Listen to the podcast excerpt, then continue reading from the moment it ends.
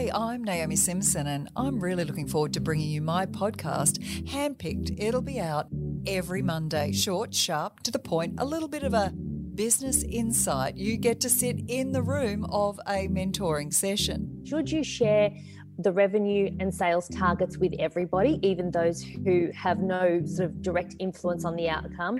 How important is integrity and how do you look for integrity in investors or seed funds or, or angel investors?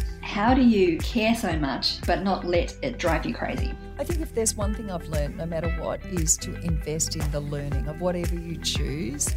Did I read somewhere that you started working with your next door neighbour?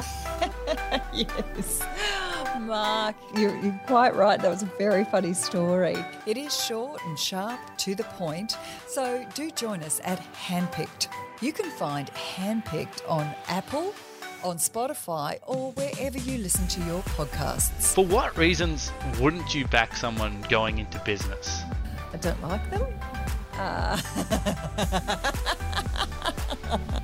Look, you know, life's short and you want to kind of, where you spend your energy and your time is really, really important.